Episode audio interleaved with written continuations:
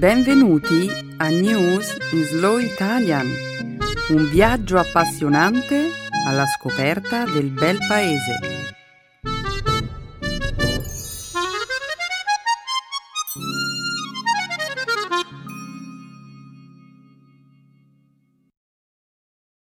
Oggi è giovedì 14 aprile 2016.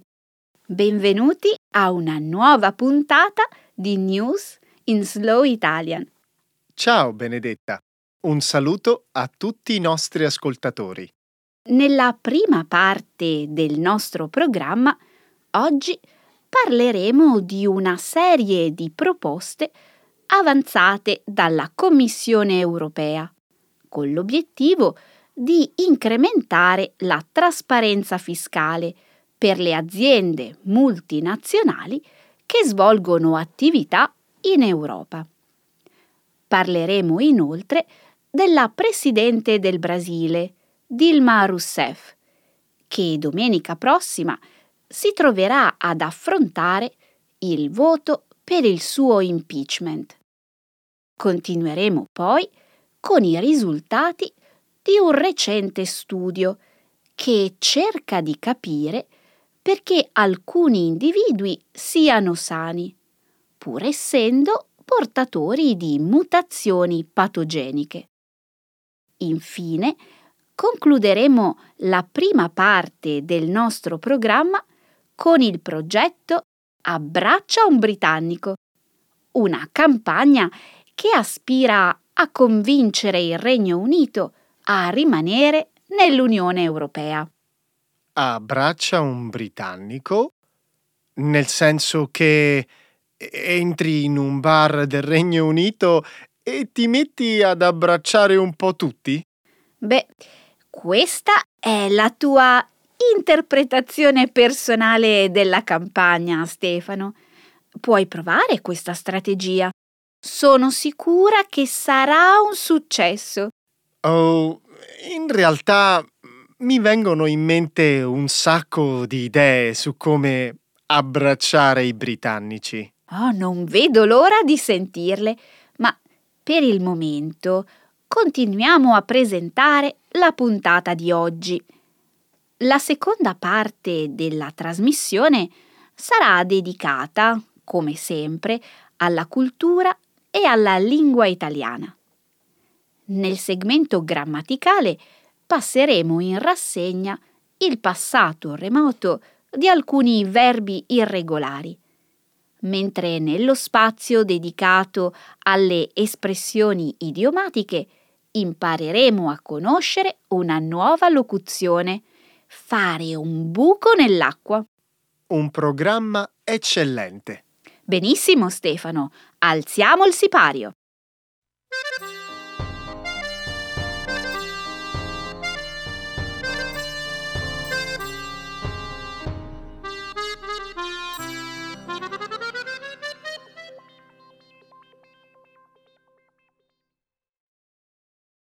L'Unione Europea vuole imporre una maggiore trasparenza fiscale alle multinazionali. Meno di due settimane fa, milioni di documenti riservati appartenenti allo studio legale panamense Mossack Fonseca hanno rivelato come alcune delle persone più potenti del mondo usino i paradisi fiscali per occultare il loro denaro. Ora l'Unione Europea ha presentato una serie di misure per ottenere maggiori informazioni fiscali sulle attività delle imprese di grandi dimensioni. Martedì scorso la Commissione europea ha annunciato un piano per costringere le grandi imprese a dichiarare pubblicamente l'ammontare delle tasse che pagano in ogni paese dell'Unione Europea. Più esattamente, in ogni paese appartenente all'Unione Europea, le multinazionali dovranno indicare il carattere delle loro attività il numero dei dipendenti che impiegano, il fatturato netto totale, il profitto realizzato all'ordo delle imposte, l'importo delle imposte sul reddito dovute e l'ammontare dei versamenti fiscali realizzati. Le imprese dovranno inoltre dichiarare eventuali attività che abbiano luogo nei paradisi fiscali. Le proposte riguardano le imprese multinazionali che registrano un fatturato per oltre 750 milioni di euro. Ad essere interessate dalle nuove misure saranno oltre 6.000 tra le più grandi aziende del mondo, un terzo delle quali ha sede nell'Unione Europea.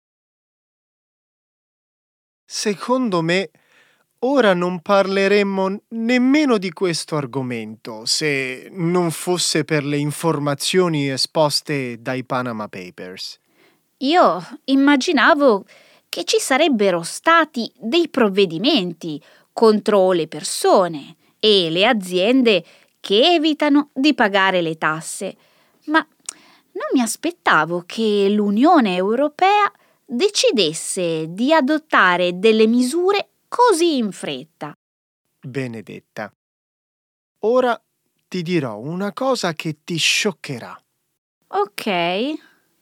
A volte l'ammontare delle tasse pagate da una società è praticamente nullo.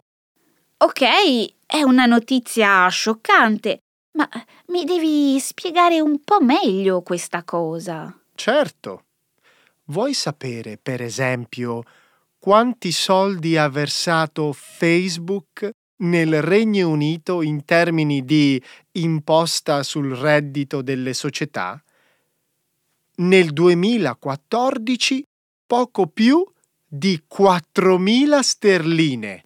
Meno del contributo fiscale medio di un qualsiasi lavoratore britannico? Incredibile, vero? E in realtà Facebook è solo un esempio.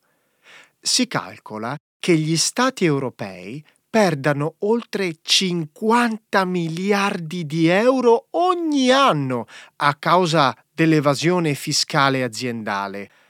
Comunque, Benedetta, le cose stanno già cambiando.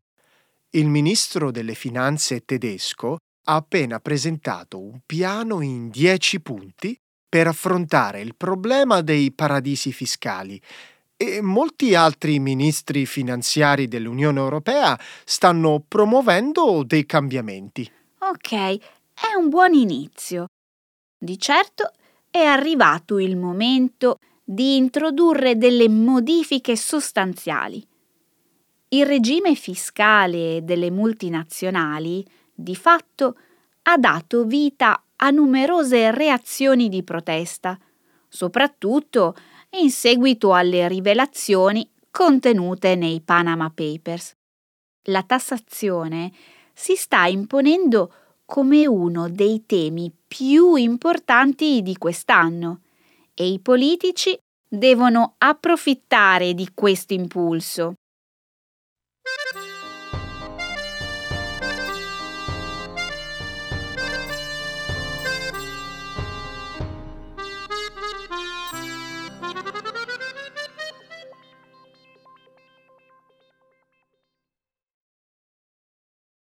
La presidente del Brasile rischia di dover affrontare un processo per impeachment.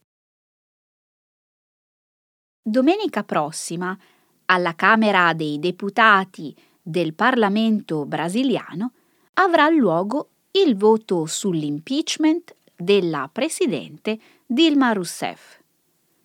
L'opposizione accusa Rousseff di aver manipolato i conti pubblici per far apparire la performance economica del paese migliore di quanto non fosse prima della sua campagna elettorale due anni fa. Rousseff ha respinto le accuse e ha affermato che i suoi avversari stanno organizzando un colpo di Stato. Secondo i suoi sostenitori, la questione non offre una base valida per l'impeachment. Tuttavia, nella serata di lunedì, una commissione congressuale formata da 65 membri ha espresso un voto a favore della prosecuzione del procedimento di impeachment. Ora, nella votazione di domenica, sarà necessario raggiungere una maggioranza di due terzi su 342 voti per inviare il caso di impeachment al Senato. Due settimane fa, il partito del Movimento Democratico Brasiliano, attualmente il maggiore partito nella coalizione di governo, ha deciso di porre fine alla sua alleanza con il Partito dei Lavoratori, la formazione politica di cui fa parte la Presidente. Anche il Partito Progressista ha abbandonato la coalizione governativa lo scorso martedì. Ora entrambi i partiti hanno annunciato che i loro rappresentanti alla Camera dei Deputati voteranno a favore dell'impeachment. Benedetta, stiamo assistendo a un nuovo colpo di Stato in America Latina? Beh, Stefano, colpo di Stato è una definizione molto forte. In realtà non sono stato io ad usare l'espressione colpo di Stato per primo. Sono stati Rousseff e il suo predecessore Lula da Silva definire le manovre politiche per mettere la Presidente in stato di accusa come un colpo di Stato morbido. Non si tratta di un colpo di Stato. Se Rousseff si troverà ad affrontare un processo per impeachment, sarà perché la si accusa di aver fatto qualcosa che la legge brasiliana considera illegale. Ma in questo momento si tratta solo di accuse che devono ancora essere dimostrate. Andiamo, Benedetta. E che dire dei recenti scandali di corruzione? Solo poche settimane fa abbiamo visto come numerose imprese edili e politici abbiano sottratto diversi miliardi alla compagnia petrolifera statale Petrobras. Benedetta, la situazione è davvero caotica sembra che nessun politico brasiliano possa vantare una fedina penale pulita. Sì, lo so, Stefano. Il paese è alle prese con una grave crisi economica, ma la crisi attuale attraversa indubbiamente anche il mondo politico.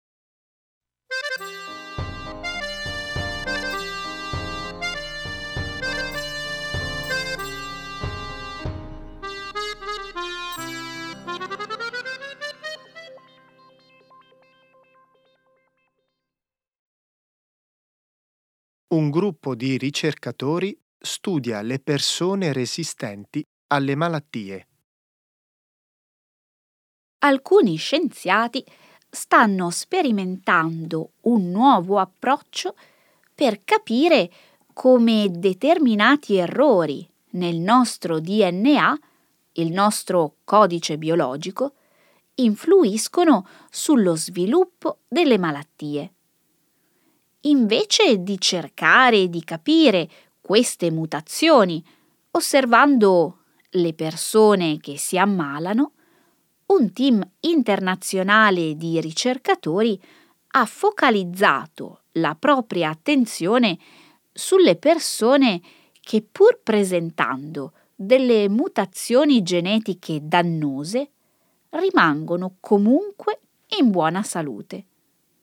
Lo studio è stato pubblicato online su Nature Biotechnology lo scorso lunedì. un'analisi del DNA di oltre mezzo milione di persone ha rivelato un risultato sorprendente. 13 individui, nonostante avessero una anomalia genetica che avrebbe dovuto renderli molto malati, si trovavano in buone condizioni di salute. I ricercatori non hanno potuto determinare quali siano le modificazioni genetiche che proteggono queste persone dalle mutazioni dannose e dagli altri effetti atipici legati alle patologie di tipo genetico. Infatti, in base alle norme di consenso firmate dagli individui che hanno partecipato allo studio al momento del prelievo del campione di DNA, non c'è ora alcun modo di ricontattare i partecipanti, per cui è impossibile confermare l'origine o la reale esistenza delle modificazioni. Il gruppo di ricerca ha ora in progetto un nuovo studio, nel quale sarà possibile rintracciare i pazienti. Lo so che questa idea si trova ancora in una fase iniziale, ma è davvero affascinante. La maggior parte degli studi di genomica si concentra sulla ricerca dei fattori che causano le malattie, ma in effetti cercare di capire quali siano i fattori che mantengono le persone in buona salute potrebbe offrire sviluppi promettenti. Studiare le persone sane dunque e non limitarsi a studiare i malati. Esatto. Se le persone che presentano una determinata mutazione stanno bene, beh, è probabile che siano portatrici di un altro tipo di mutazione genetica che compensa l'effetto del gene dannoso. Tale gene protettivo potrebbe indicare il cammino per una nuova terapia. Ma prima di tutto è necessario individuare le persone resistenti alle malattie. E questo, appunto, è l'obiettivo del nuovo studio. Sì, ma per individuare i geni che determinano la capacità di resistenza di certe persone, sarà necessario raccogliere campioni di dimensioni incredibilmente grandi. In altre parole, sarà necessario trovare milioni di persone disposte a donare i propri dati genomici e clinici ai fini di ricerca. Sì, di fatto questo progetto esiste già e si chiama Progetto Resistenza. Decine di milioni di persone hanno accettato di essere contattate nell'ambito di questa ricerca. Personalmente io sarei felice di condividere le mie informazioni genetiche se così facendo potessi aiutare qualcun altro.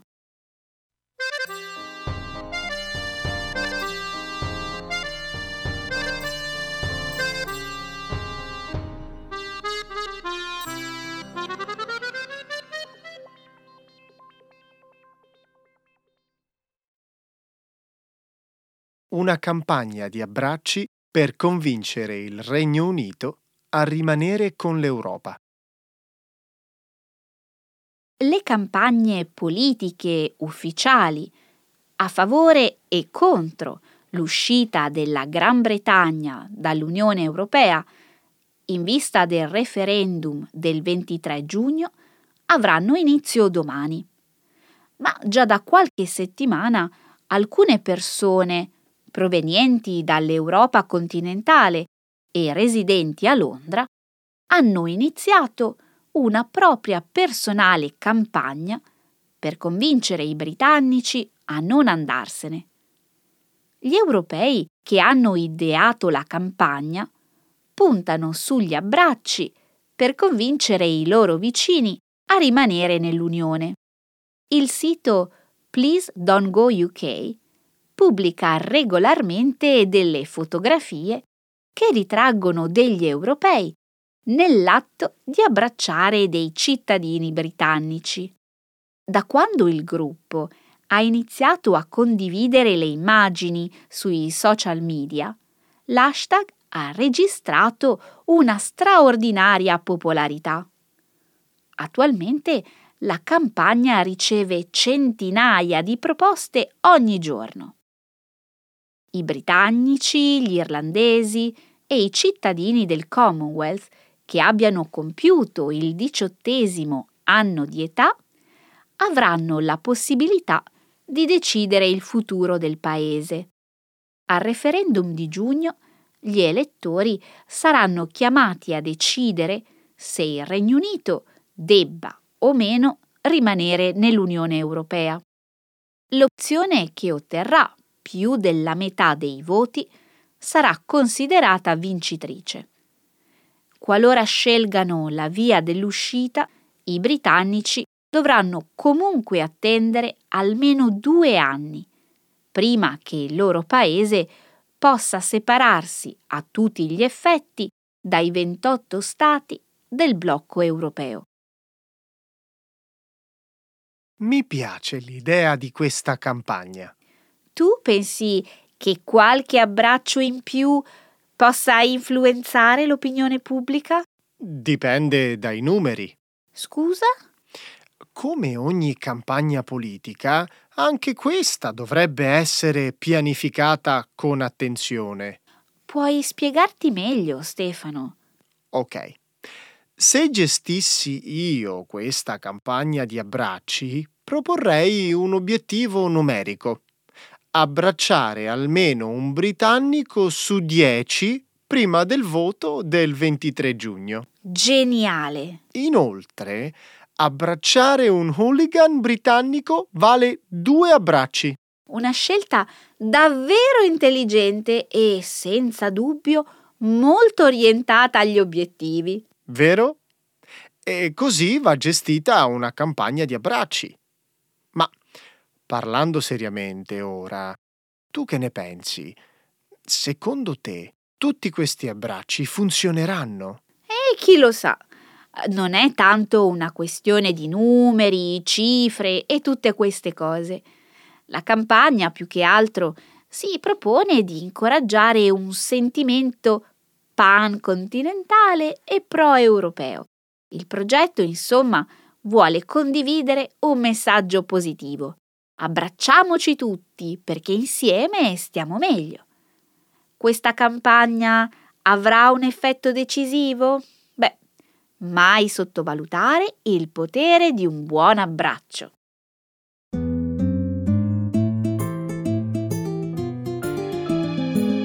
Adesso la grammatica. Per capire le regole di una lingua poetica.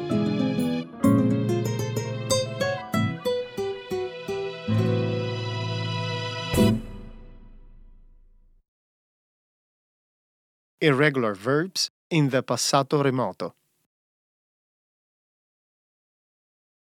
Sbaglio o è passato un po' di tempo dall'ultima volta che abbiamo discusso di cinema. Che ne pensi delle ultime pellicole hollywoodiane? Mi dispiace deluderti, ma non sono molto aggiornata sui film del momento. Allora, fammi il nome dell'ultimo film che hai visto in tv. Non deve essere necessariamente una pellicola recente. Va bene, devo rifletterci un attimo. Um, también la Juva. In italiano anche la pioggia.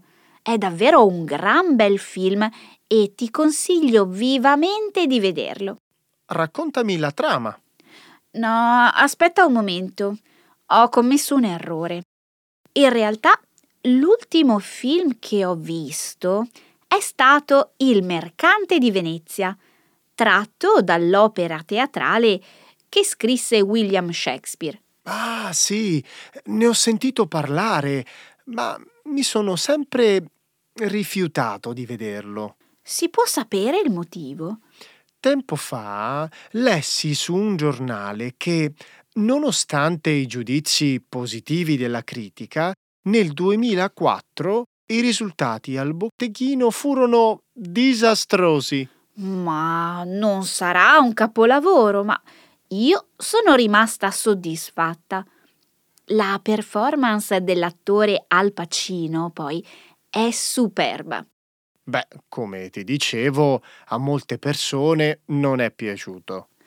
Penso che vedere questo film possa essere una buona occasione per fare un tuffo nel passato, vedere la Venezia di un tempo e soprattutto il quartiere ebraico. A proposito, sai che il 2016 è l'anno del suo cinquecentesimo anniversario? L'anniversario di che cosa? Del ghetto ebraico. Immagino che tu sappia che le origini della parola ghetto sono veneziane. So che si tratta di una parola italiana, ma non saprei dire nulla sulle sue origini. Il termine ghetto deriva dal veneziano gheto, una parola che nel XVI secolo indicava un quartiere della laguna dove si lavorava il metallo. Probabilmente si trattava di una fonderia. Sì, è probabile.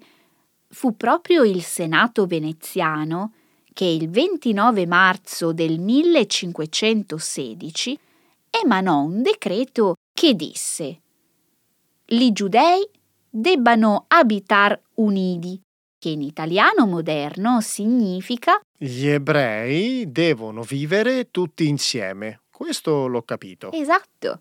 Per commemorare dunque mezzo millennio di storia, la comunità ebraica veneziana ha organizzato una serie di manifestazioni molto interessanti. Me ne sapresti elencare qualcuna? Certo. Per esempio, un concerto di inaugurazione al Teatro La Fenice e una mostra a Palazzo Ducale che racconta la storia degli ebrei a Venezia. Tutto molto interessante. Adesso però giù la maschera e dimmi la verità. E di che cosa stai parlando? Ormai conosco bene i tuoi trucchetti. Lo so che mi racconti queste cose per incuriosirmi e convincermi a vedere il mercante di Venezia. Non vuoi vedere il film? Va bene, fai come ti pare, ma se dovessi andare a Venezia, ricordati di visitare quello che da 500 anni è il primo quartiere ebraico d'Italia. Ecco le espressioni un saggio di una cultura che ride e sa far vivere forti emozioni.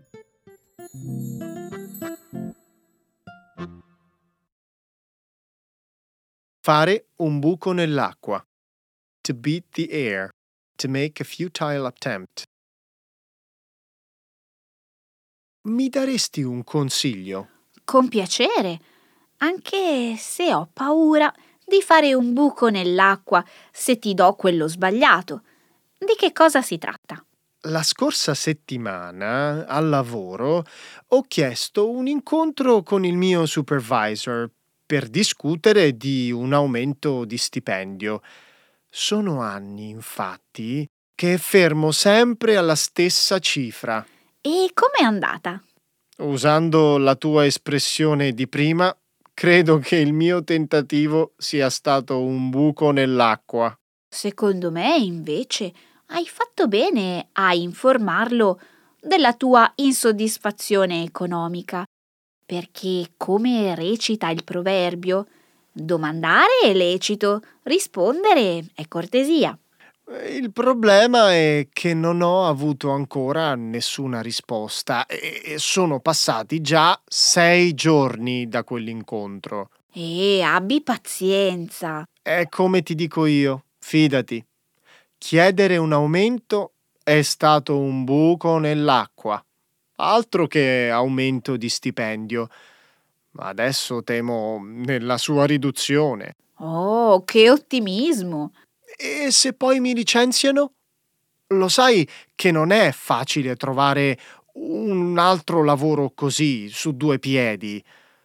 Oddio, sono rovinato. Forse era meglio se stavo zitto. Ma stai tranquillo. Non è per queste ragioni che si perde il lavoro. Speriamo che tu abbia ragione. Ma parlando di retribuzioni lavorative, lo sai che gli stipendi degli italiani che entrano per la prima volta nel mondo lavorativo sono tra i più bassi d'Europa? Non sono affatto stupita. L'ha rivelato nel 2016 il Global 50 Remuneration Planning Report di Willis Towers Watson, uno studio che considera le aziende medio-grandi di 15 paesi dell'Unione Europea. E qual è il paese con le paghe più alte? La Svizzera. Lo stipendio medio lordo degli italiani si aggira sui 27.000 euro all'anno, mentre quello dei lavoratori del Canton Ticino supera gli 83.000 euro. Però, che differenza! Ciò vuol dire che, sottratte le tasse, mediamente un italiano guadagna all'incirca 1500 euro al mese. Operai, commessi, lavoratori agricoli, per esempio, percepiscono cifre anche inferiori. E i manager? Beh, per loro va un po' meglio. In questo caso l'Italia si piazza all'undicesimo posto, con una media retributiva per i manager che tocca i 71.000 euro lordi all'anno. Italia dunque ultima e Svizzera prima. E come va per gli altri paesi europei? Mm, se ricordo bene, la Germania è seconda e la Norvegia terza. Oppure forse erano sul podio Danimarca e Lussemburgo. Mm, non me lo ricordo e se continuo così rischio di fare un buco nell'acqua. Hai ragione. Piuttosto che divulgare informazioni sbagliate, meglio stare zitti. Ok, lasciamo stare adesso gli stipendi degli italiani e parliamo invece dell'aumento della mia busta paga. Ancora? Te l'ho già detto che devi stare tranquillo. Parleremo di questo argomento quando avrai ricevuto una risposta definitiva.